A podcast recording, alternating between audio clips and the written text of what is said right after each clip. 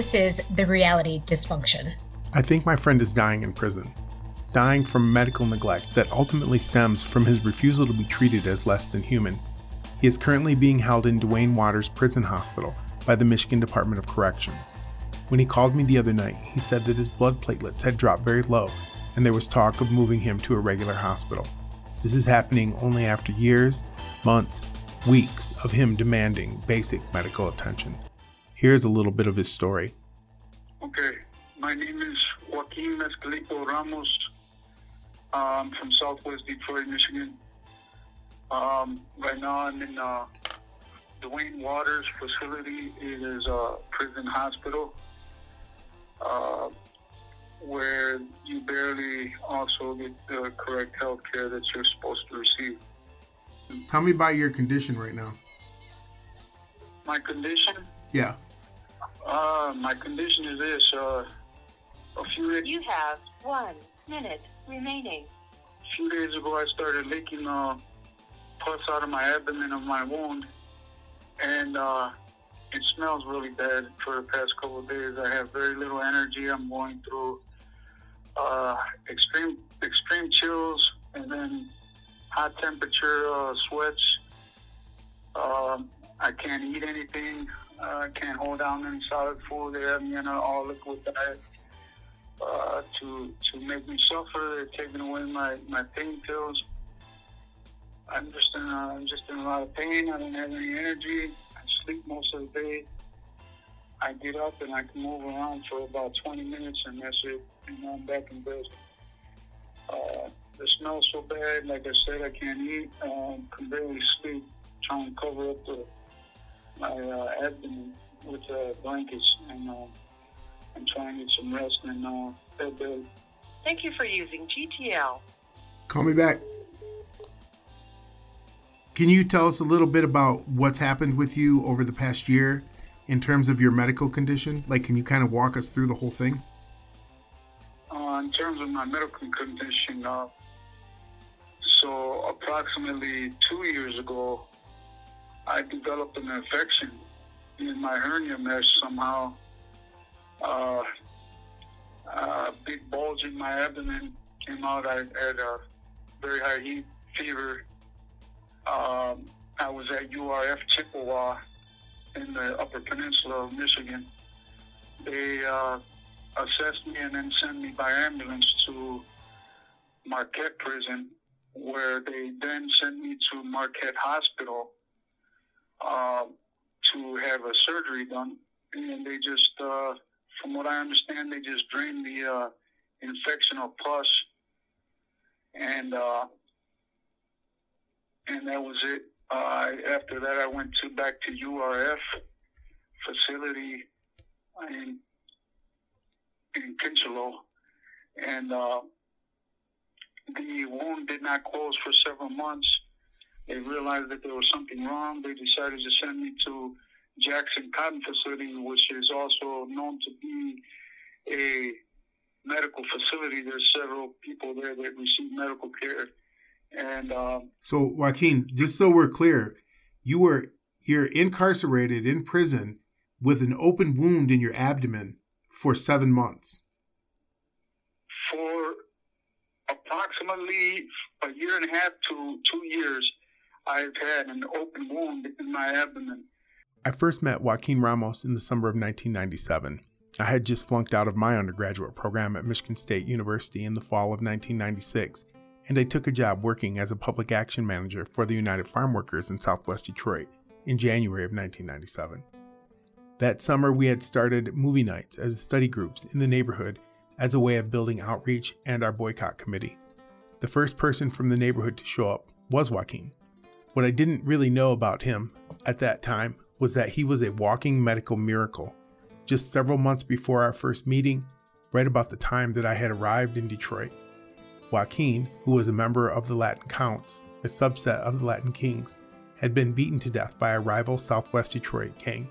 He was revived and spent a long time in recovery. Joaquin was a count all throughout his teen years, and I suppose he still is in a way. But he has also been a Brown Beret, a member of Anti Racist Action, a Chicano revolutionary nationalist. He has faced off against the Klan, the police, ICE, and now, in what may be his last stand, Michigan Department of Correction prison nurses.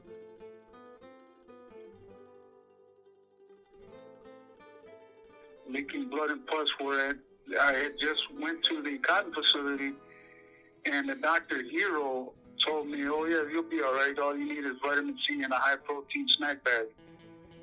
Uh, after that, it still didn't close. And so what what what happened just just recently? You you did have another surgery just recently. Um, I was unaware that I had a fistula, which is a a hole in my intestine that leads to another part of the body, which which in me had led to the surface of my abdomen. Uh, I was unaware of that until uh, a old school uh, homie in uh, in prison was telling me, you know, certain things I got to do to get some action or, or get some make make them do their job. In other words, uh, he told me I had to out, fall out and uh, and uh, tell them that I was in a lot of pain. And when I did this, I, I made sure that I drank uh, about half a bag of coffee so that I had a high blood pressure and uh, probably a high temperature. But uh, uh, made sure they sent me to, to the hospital. At the hospital, the doctor proceeded to do an MRI and, and found the uh, fistula. Told me that I needed to have surgery right away, but because it was a high risk surgery where there was over a 30% chance that I could pass away from the surgery, no one wanted to perform the surgery. And uh, I got those same comments and results from Dr. Tan after they sent me uh, to Duane Waters for the first time. Uh, this is my second time now in Duane Waters. Okay, so all in all, this uh, this whole medical journey started uh, over two years ago. Uh, originally, it was from uh, a gunshot wound approximately 25 years ago. Okay, but then there was this hernia mesh. But the the point being that the the part that the MDOC, Michigan Department of Corrections, is responsible for, um, that it it sounds like they've consistently uh, tried to deny you uh, care or have tried to downplay the severity of your of your condition. Is that true? That is very true.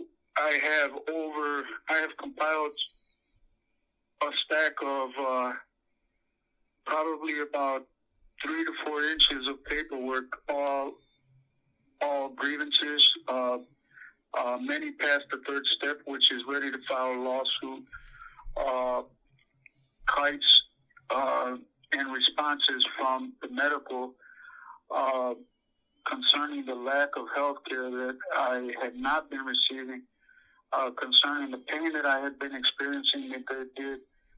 Uh, it is uh, policy and procedure for them to give you nothing but ibuprofen or Tylenol in, in Michigan Department of Corrections unless you know that um, a, a, cancer patient. So, um, go ahead. No, that, that's it. So, Joaquin, as a result of all of this, you know, as a result of you asserting your rights, uh, you know, as a human being, uh, demanding, uh, you know, healthcare. I mean, even a, a, minimal level of healthcare. I mean, what's your current uh, personal situation? I mean, do you do you feel like you're in danger? I feel like uh, again I'm being ignored. For the past uh, four days, I've been telling that I that I'm in a lot of pain, that I need to go to the hospital, back to the hospital.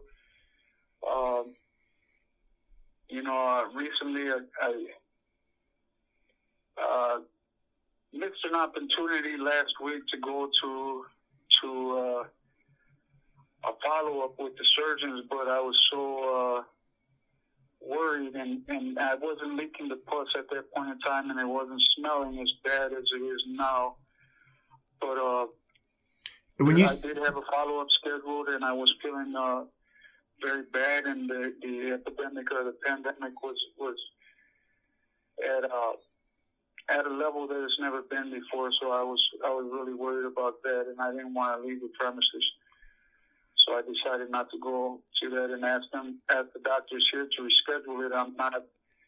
I haven't been told that they rescheduled it, and I'm not aware if they rescheduled it. They did take pictures of my wound, uh, which after surgery uh, was 21 inches in length, 7 inches in width, and about 4 inches deep.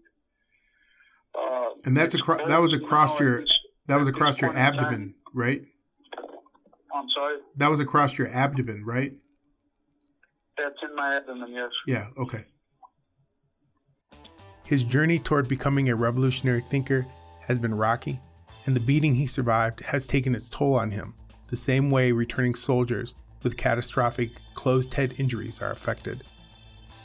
But for Joaquin, there was no help, no safety net to help him deal with his new reality. We all know Joaquin or someone like him. We've seen the aftermath of destruction this system wreaks on brown bodies, the violence of poverty, incarceration, and colonialism. I know we can't save everyone, but this might be one of those moments that you can help save one person. So, Joaquin, when you said that you were leaking pus right now, where's pus leaking from? Uh, I, I now have a wound in my abdomen that's approximately, uh, I don't know, uh, 10 inches in length and uh, about 5 inches in, in, uh, in width and uh, about an inch and a half deep. And uh, they have me hooked up to a wound vac that you can see in a clear canister the, the drainage that is being vacuumed out of my, my intestines. And it's, uh, it's a red, red, pinkish, creamy, creamy color. It's, it's before that it was almost like a clear, clear red color. Okay. Uh, Joaquin, before we started recording, you said to me that you were worried that you weren't going to make it. What What do you mean by that? well, the extreme lack of health care, I, I can never tell what what's going to happen. You know, I've been, uh, I've, I've going, I've been going to to extreme measures to make try and ensure that I get the phone and try and get the word out and banging on the door, ramming the door with uh, the uh, the uh, things that I have in the room that accessible to me and uh, to try and get attention and make sure that I get the phone and get get these things that I that I got coming to me, my, my pain medication and so on and so forth. Trying to, uh, for example, trying to speak to a doctor firsthand or a physician's assistant assistant for the past four days, and uh, I haven't been able to. And uh, the, the lack of of uh, healthcare in, in Michigan Department of Corrections is just sickening. Who Who So are you? Are you I- getting I- pain? What I mean when I say that is that I, I believe that they they would let me die, if, even if they were just someone were angry with me. You know, they, they they might they might do something like change my wound wound care with dirty gloves or something like that. You know, or you know, there's there's uh, some of the nurses here are just sickening. You know. You know, I, I've heard I heard one guy walking down the hallway the other day, uh, quoting quoting a movie. You know, it pushes it, it puts the lotion on the skin, or else it gets the hose again. And that's his friend of mine, and he's got all these prisoners that are sick. So that tells you where he's at in his head, where these people that work here are. You know, Yeah. Joaquin, are you getting any pain medicine right now? just today they started me back on uh, 10 milligrams of oxycodone, and I still have, uh, I still have, uh, I still have Tylenol and um, some other kind of muscle relaxer that doesn't do very much. I don't even know why they gave it. So, but you were for a while were just receiving Tylenol, weren't you? Yes, Yeah. For how long do you think that that went on? uh, for about about four days. Wow. So you have a 12 inch gash in your in your abdomen, and for at least four days there, uh, you were receiving uh, only Tylenol. Do you do you feel like that that that happened as a result of retaliation? Yes, very much so. Okay. In retaliation for the grievances that you had filed? And I, I've, I've, I've filed a few grievances while I've been here. I've, uh, yes. Okay. And, and, and for, uh, for banging on the door trying to get attention. Joaquin, what what would you want people to do who are listening to this? I'd ask them to uh, uh, please help me out by calling the, the director's office. Uh, ask them if they can free me to the world where I can get quality health care. Ask them if they can, uh, you know, uh, give me a, some kind of better health care in the, in the world or or uh, just call up here and get in their ass, you know, like uh, bug the fuck out of them, you know, and, and uh, make them take action on my behalf. Okay. You know, I, I know that uh, there's a lot going on in the world, and people got a lot going on, and there's also an outbreak of uh, coronavirus in the prisons. Uh, it's very suspicious to me that they would send me on my way at this point in time from the facility in the first place you know, why I've been asking for almost two years why during a nationwide pandemic at its peak would they send me off to a hospital yeah. at that point to get get the health care that I wanted so bad. Yeah. Yeah. All right. Okay, Joaquin, is there anything else that you want to say to people?